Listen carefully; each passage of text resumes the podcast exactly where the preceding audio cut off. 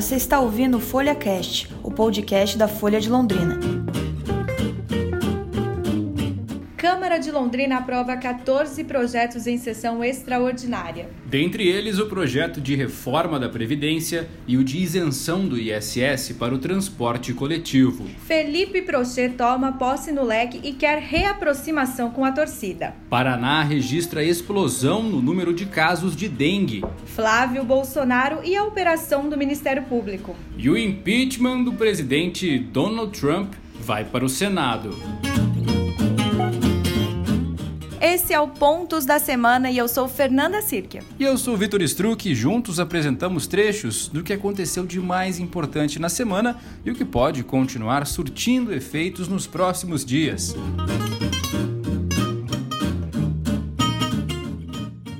Rede Massa e Folha de Londrina apresentam Vestiba Fest 2020. Dia 13 de janeiro, no Aterro do Lago Igapó. O resultado do Vestibular UEL 2020. Uma grande festa com bloco Bafo Quente, DJ Souls e muito mais. Vestiba Fest, dia 13 de janeiro, no Aterro do Lago Igapó. Patrocínio, Colégio Maxi. Ensinar e aprovar é a nossa história. E Marista Londrina, agende uma visita. Olá, Fer, tudo bem? Tudo bem, e você? Começando mais um Pontos da Semana com alguns recados bem legais aqui do grupo Folha de Comunicação.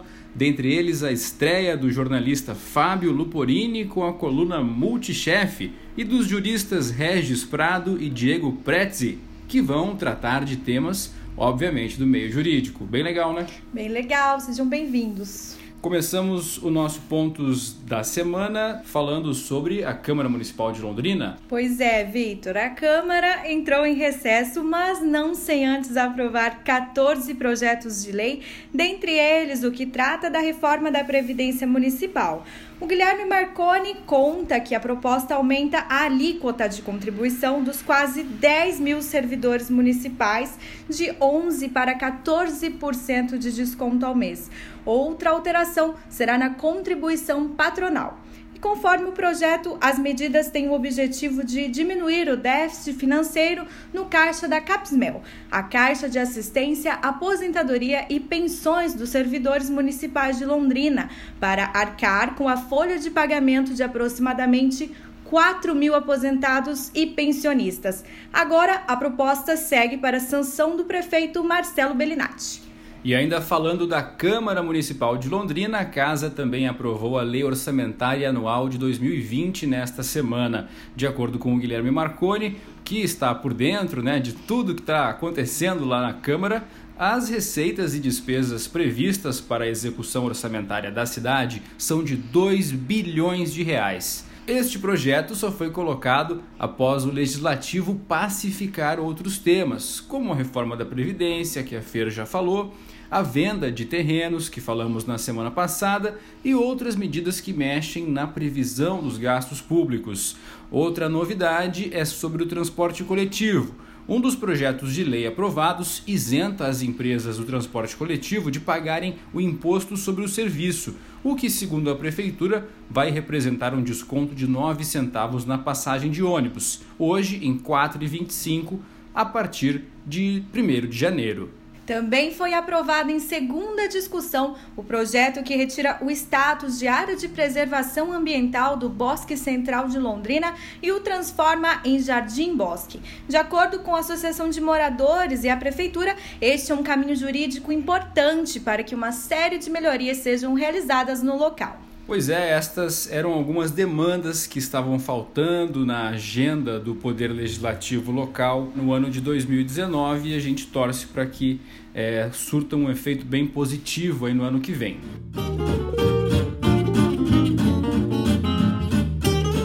Vamos falar um pouquinho sobre o Londrina Esporte Clube que está de presidente novo ou velho. Né? É porque o vereador Felipe Prochet que já presidiu o clube entre 2014 e 2016, tomou posse nesta semana para o biênio 2020-2022. O Lúcio Flávio Cruz conta que ele e o Cláudio Canuto, agora ex-presidente do LEC, devem se reunir com o gestor de futebol Sérgio Malucelli para definirem o futuro do Tubarão.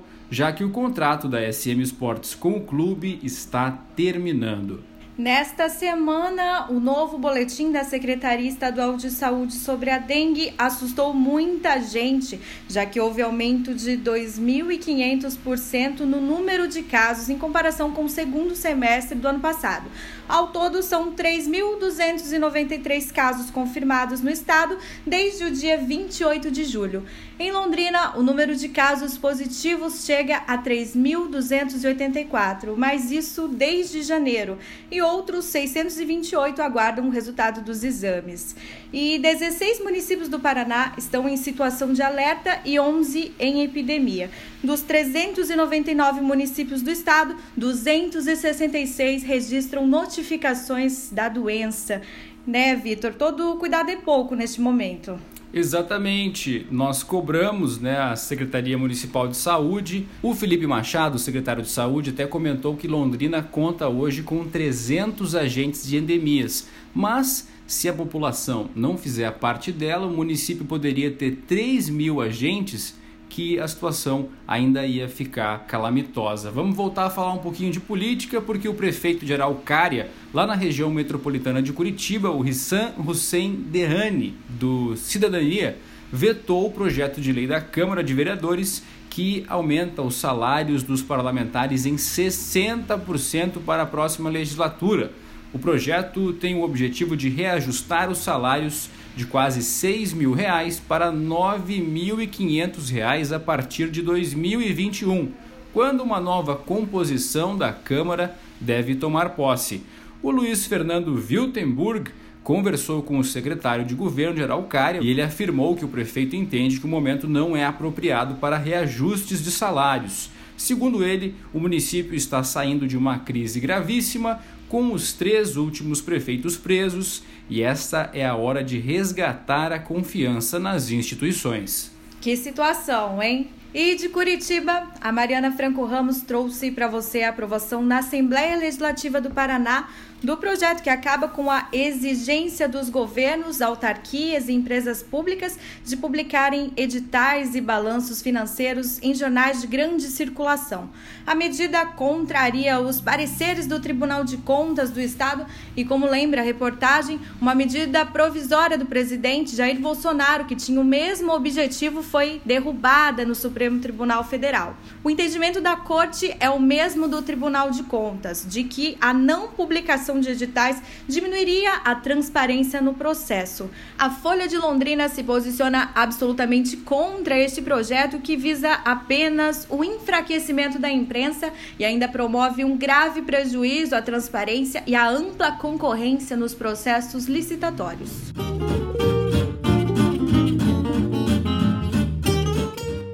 E no cenário político nacional, não se falou em outra coisa a não ser o esquema de desvio de recursos que acontecia sob o comando do senador Flávio Bolsonaro, o filho mais enrolado com a justiça do presidente da República.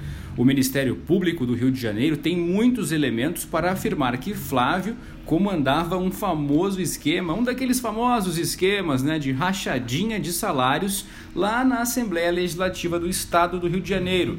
Este dinheiro pode ter sido lavado por meio de uma franquia da rede de chocolatarias Copenhagen, adquirida por ele em 2014 enquanto era deputado estadual. Nesta semana, uma operação mirou em vários endereços ligados ao filho do presidente Jair Bolsonaro e trouxe o nome do amigo da família Bolsonaro, Fabrício Queiroz, de volta à tona. Questionado, o presidente Jair Bolsonaro minimizou os problemas do filho, dizendo que os problemas do Brasil são muito maiores. E na manhã desta sexta-feira, até chegou a discutir com um repórter que o questionou, dizendo, abre aspas, pergunta para sua mãe os recibos que ela dá para o seu pai. Fecha aspas. A novidade é que a defesa de Flávio Bolsonaro recorreu ao Supremo para suspender as investigações e o senador atacou o juiz Flávio Nicolau, que autorizou os mandados de busca e apreensão realizados na quarta-feira.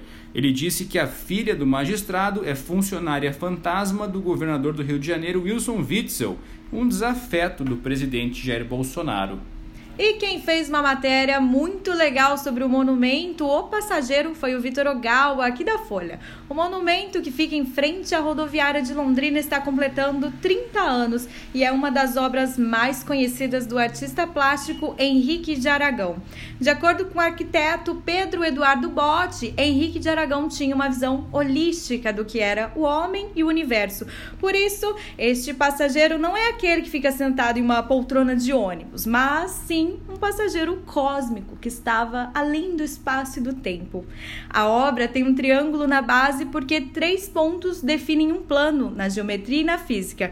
A figura com três pontos de apoio é o objeto mais estável que existe. O monumento teve que ser retirado para as obras da Avenida 10 de Dezembro e agora foi instalado em uma área próxima à rua Norman Prochet. Bem legal, a reportagem ficou muito bacana e é merecida, né? Visto que esse é um dos pontos mais conhecidos da cidade de Londrina, está sempre sendo registrado nas homenagens para a cidade, muita gente conhece. Bem legal. E em um dia histórico, o impeachment do presidente norte-americano Donald Trump foi aprovado por 230 votos contra 197 na Câmara dos Representantes dos Estados Unidos.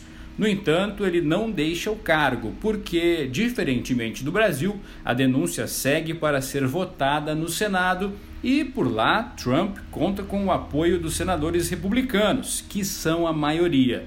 O presidente responde a uma acusação de abuso de poder por ter pressionado a Ucrânia a investigar o democrata Joe Biden, que deve ser um dos principais adversários de Trump nas eleições do ano que vem. Donald Trump é o terceiro presidente na história do país a ter um impeachment aprovado e logo no dia seguinte disse que os democratas adotaram uma marcha suicida ao articularem a deposição dele. E ainda chamou a presidente da Câmara, a democrata Nancy Pelosi, de louca.